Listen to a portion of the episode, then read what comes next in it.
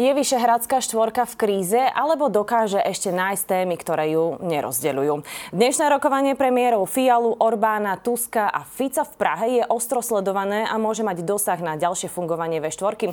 Viac si o výsledkoch rokovania povieme s pánom Petrom Vajsom, bývalým politikom a diplomatom, ktorý pôsobil aj ako veľvyslanec v Českej a Maďarskej republike. Pán Vajs, vítajte, sme radi. Ďakujem pekne prišli. za pozvanie. Tak poďme rovno eh, k tomu, čo odznelo aj v následujúcich tých, tých posledných minútach ve štvorky v Prahe sa uskutočnilo stretnutie lídrov krajín.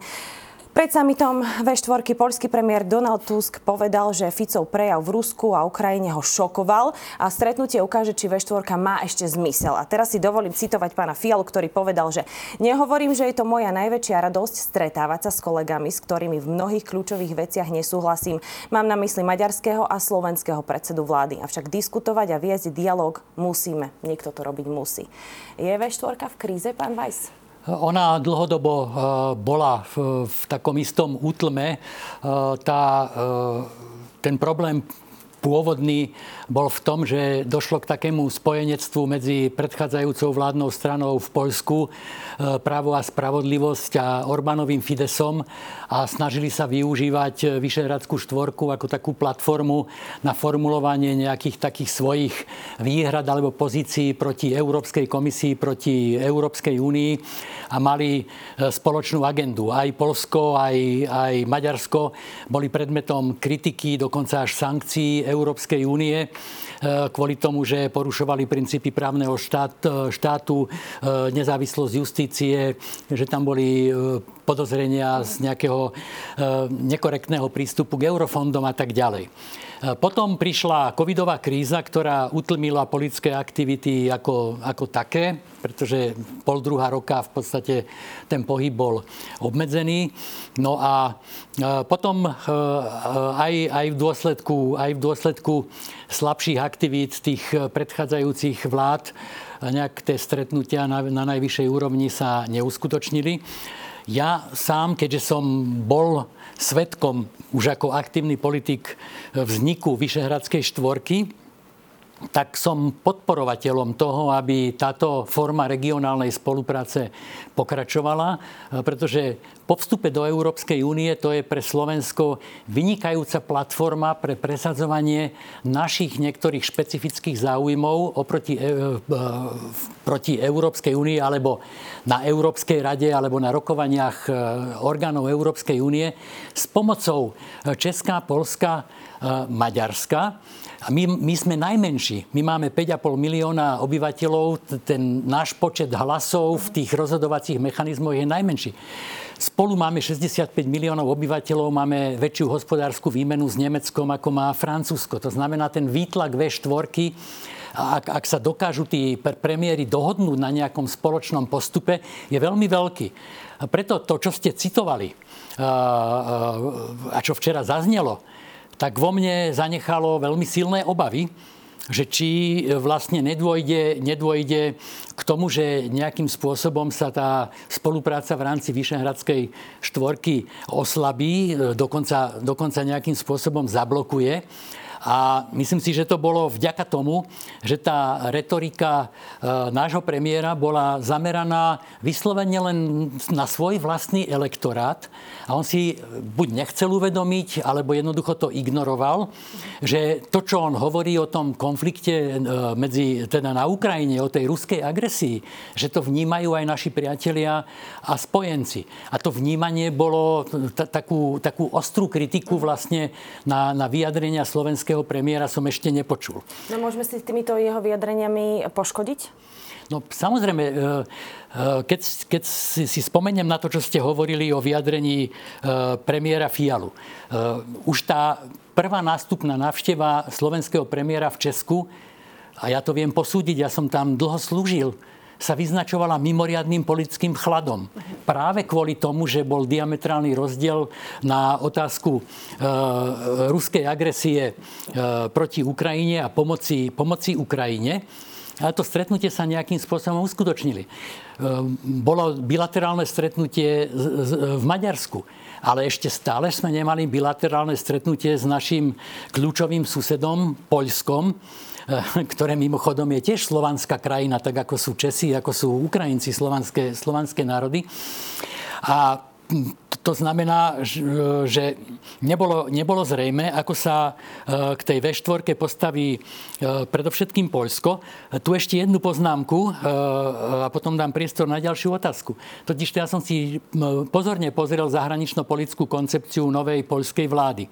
A tam je jasne stanovené, že tým hlavným formátom spolupráce v rámci Európskej únie je tzv. Weimarský trojuholník. To znamená spoluprác, pri, priame konzultácie medzi Poľskom, e, Francúzskom a Nemeckom to nie je až tak dramaticky. Poľsko potrebuje Slovensko alebo Česko v rámci tej regionálnej spolupráce V4. My potrebujeme a predovšetkým Slovensko to Poľsko. Preto ma naozaj až zamrazilo, keď som počul to Tuskovo, Tuskovo vyjadrenie.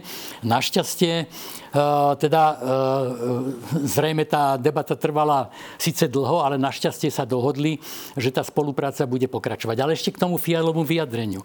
Viete, z neho bolo cítiť takú vlastne nedôveru voči najbližšiemu partnerovi, ktorým je e, Slovensko, slovenská vláda. Budeme vás síce akceptovať, budeme s vami rokovať, aj keď povedal aj niečo ostrejšie, najradšej by som sa s nimi už vôbec nestretával a nebavil, ale obávam sa, že by potom spolu e, slovenský a maďarský premiér mohli zablokovať nejaké veci v Európskej únii a preto je lepšie, aby sme s nimi rozprávali. Viete, to je veľké vyjadrenie nedôvery a vlastne ten priateľský vzťah, ktorý vždycky panoval v rámci tej Vyšehradskej štvorky, viac alebo spojenecky, on je teraz oslabený. Oni sa, chvala Bohu, rozhodli pokračovať v pragmatickej spolupráci, ale bohužiaľ už to nebude spolupráca e, za, za nejakej plnej, plnej dôvery. A to pnutie bolo citeľné aj na tej tlačovej konferencii? Po Áno, tej... bolo, bolo citeľné. Všetci štyria uh-huh. sú skúsení politici, teda páni, páni premiéry. A e, ja keď, keď e, som si pozrel ten záznam, e, záznam e, z toho rokovania, lebo ja som nemohol tú tlačovku sledovať, lebo som bol na nahrávaní v slovenskom rozhlase, tak Tusk povedal, a to ma naplnilo ako uspokojenie, že pre nás je lepšie, ak bude V4 solidárna, aj keď to je teraz zložitejšie. Po dnešnom rokovaní som optimista. Áno, on aj povedal, že mu záleží na budúcnosti V4 a že pre neho toto jednanie bolo veľmi dôležité. Áno. No, bola to vecná, neľahká, otvorená a priama diskusia. Lídry V4 ale sa nedokážu zhodnúť na zásadnej téme, ako je vojenská pomoc Ukrajine či postoj voči Rusku. No a teraz, je možné a má vôbec zmysel, aby hľadali iné spoločné témy, keď sa rozdeľujú v tak tak zložitej a najdôležitejšej téme, ako je ruská invázia na Ukrajinu? Uh, oni definovali uh, niektoré spoločné témy. Tá hlavná uh, evidentne bola uh, pomoc Ukrajine, spôsoby pomoci mhm. Ukrajine, nejaká uh, koordinácia, ale sú tam aj uh, oblasti Eh, také perspektívne, eh, zaujať nejaký spoločný postoj eh, k budúcemu procesu rozširovania Európskej únie, či reformovať Európsku úniu takým spôsobom, že sa budú otvárať aj európske zmluvy či e, napríklad podporiť e, návrhy niektorých krajín, aby sa zrušilo právo, právo veta v niektorých oblastiach, predovšetkým v zahraničnej a bezpečnostnej politike. Bola zhoda, že ani jeden premiér nie je za takéto, nie je za takéto riešenie. Bola tam e, zmienená otázka energetiky. Určite hovorili o cestnej infraštruktúre, hovorili o niektorých európskych, európskych politikách.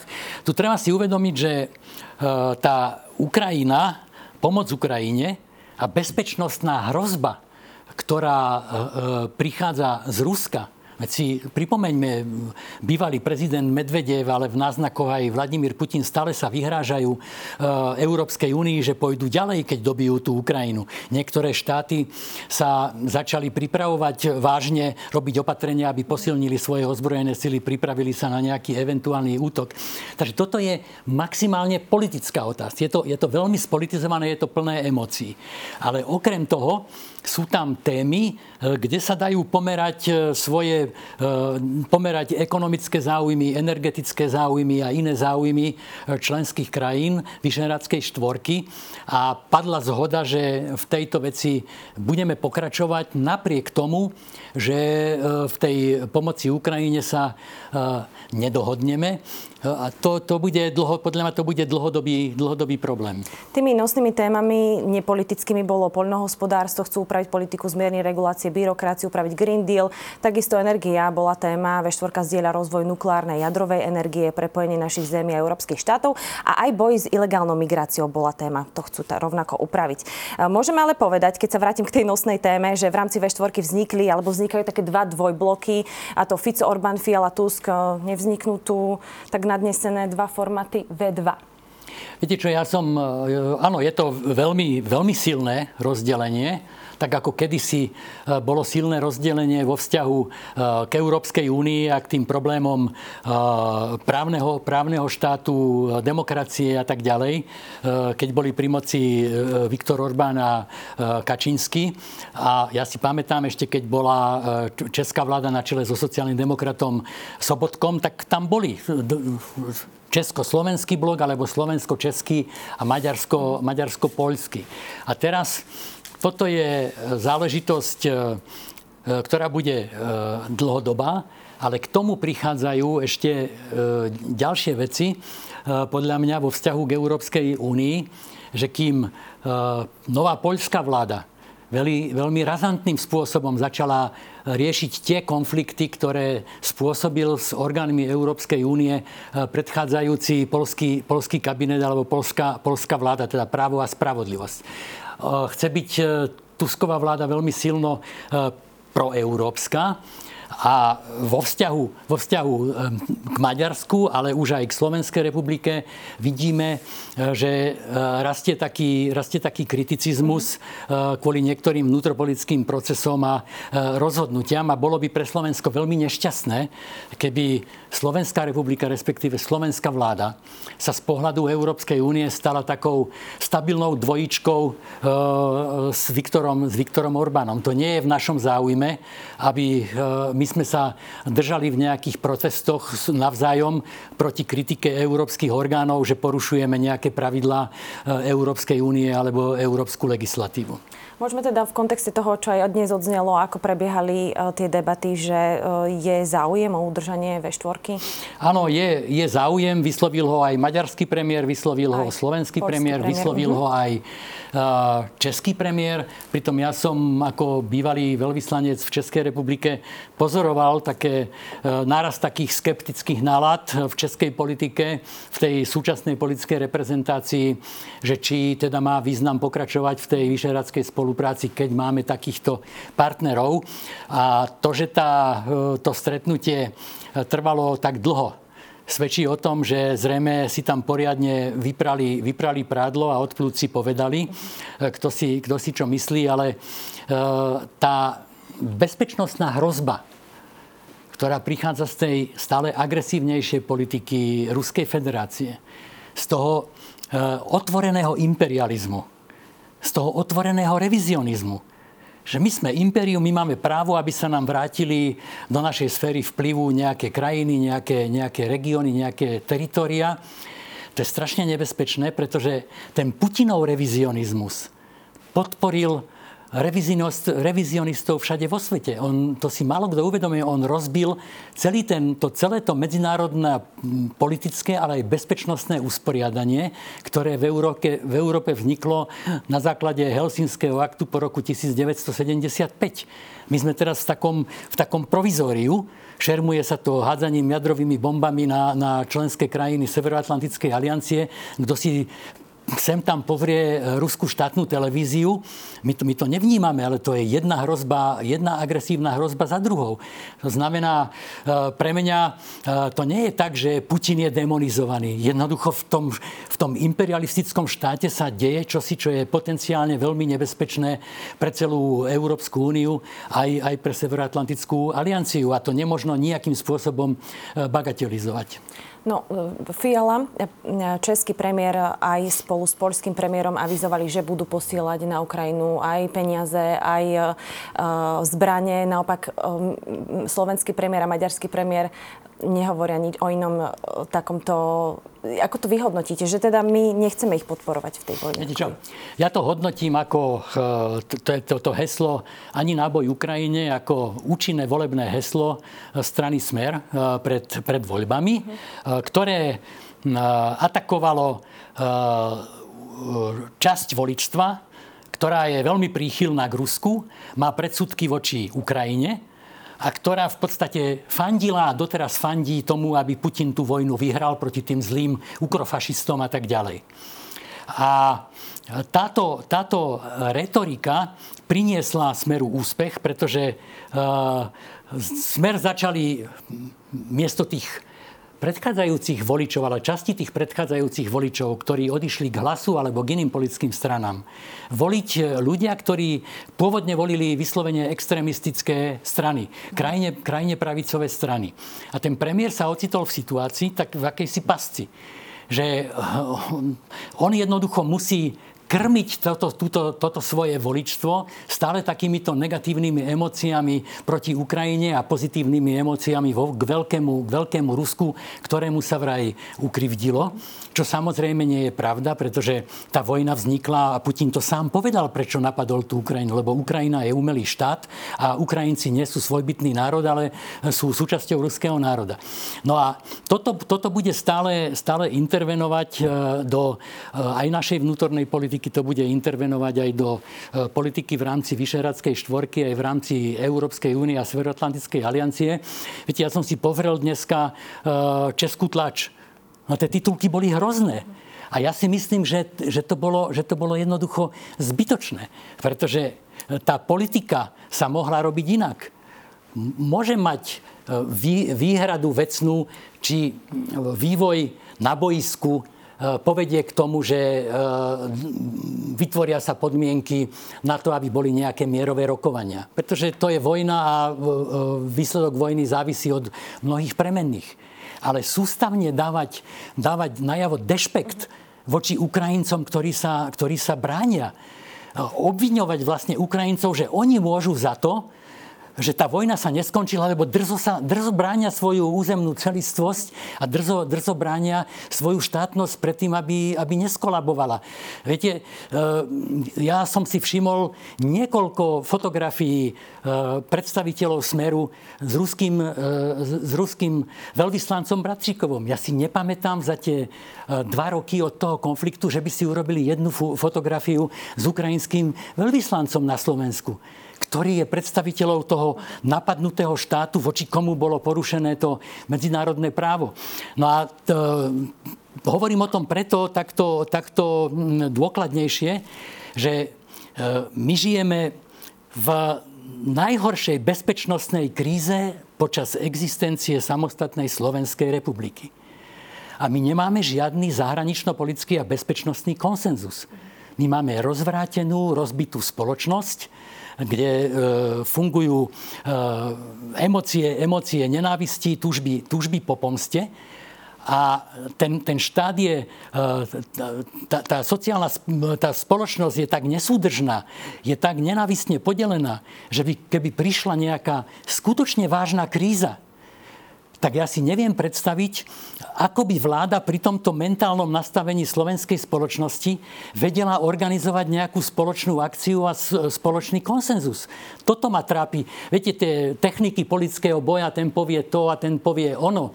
To je, to je jedna vec ale z toho mne behá mráz po chrbte. Premiérovi bežal mráz po chrbte z toho, že v tom dokumente bolo, že môže sa hovoriť aj o tom, že na bilaterálnej e, úrovni, že sa pošlú nejaké, vo, nejakí vojaci na Ukrajine. Ale veď e, premiér Fiala to vyriešil jednou vetou. My nebudeme posielať žiadnych vojakov na Ukrajinu. Hotovo. A tá česká spoločnosť to prijala. No u nás sme boli, pred, boli svedectvom takého politického, politického predstavenia, ktoré malo kontext tej prezidentskej volebnej kampane. Bola to evidentne snaha rozpútať nejakú emociu, ktorá pomôže jednému z prezidentských kandidátov, ale, ale z vecného hľadiska to, to niekto mal pištol pritlačenú na sluchu slovenského premiéra a, a mal ho nútiť tak, že on, on bol uh, obeď, že, že mal sa vzdať premiérskej funkcie. Veď to je absurdná predstava. Veď on môže prestať byť premiérom len vtedy, keď sám rezignuje a keď uh, ho odvolá Národná rada Slovenskej republiky. A, a potom to sám priznal. To, bola, to boli len úvahy o eventuálnom vyslaní a úvahy len niektorých krajín, ani Polsko, ani Česko, ani Maďarsko do toho, do toho nechcú ísť, že keby sa tá situácia tak zle vyvinula, tak vieme si predstaviť, že by si poslali aj svojich vojakov. Ja to chcem slovenskej verejnosti vysvetliť. Severoatlantická aliancia ako kolektívna, ako e, kolektívna organizácia bezpečnosti neposiela na Ukrajinu ani náboj. Ona posiela naozaj len tie prílby a nejaký zdravotnícky materiál. Tá všetká vojenská pomoc ide iba cez také eh, nejaké dohody neformálne a eh, cez jednotlivé, jednotlivé štáty a samozrejme Európska únia prijíma rozhodnutia o pomoci, pomoci Ukrajine. Takže žiadny vstup Severoatlantickej aliancie na územie Ukrajiny nehrozí. Prezident Macron na záver tej priateľskej porady spojencov povedal, že my sa nechystáme napadnúť ruský ľud, my len chceme, aby Putin nezvíťazil, to znamená, aby nedobil, nedobil celú Ukrajinu a nezlikvidoval ukrajinskú, ukrajinskú štátnosť. A to je podľa môjho názoru aj v našom úplne životnom bezpečnostnom záujme, aby sme nemali Ruskú federáciu potenciálne na hraniciach e, Slovenskej republiky. To Viktor Orbán povedal, že nech, e, na tej tlačovej konferencii, to som si zapamätal, že nechceme mať Rusko na našich hraniciach, pretože už s tým máme historickú, historickú skúsenosť. Keď sa vrátim k tej V4, chýbalo vám niečo, čo, čo v rámci toho zasadnutia premiérov eh, krajín neodznelo? Viete čo, Myslím si, že, uh, myslím si, že nič, také, uh, nič také tam nebolo. Mňa, mňa príjemne prekvapilo, že dokonca aj ten strategický problém, kde máme spoločné záujmy, my stredoeurópania, teda rozširovanie Európskej únie, uh-huh. sa, tam, sa tam spomenul, pretože to bude nesmierne komplikovaná operácia. To, to bude znamenať, že dojde, ak by teda sme si teoreticky predstavili, že za x rokov tam bude e, Srbsko a neviem, Čierna hora a ďalšie, ďalšie štáty, Ukrajina, e, ktorá je, ktorá je obrovská. To bude znamenať obrovské prerozdeľovanie peňazí. európskych fondov, peňazí.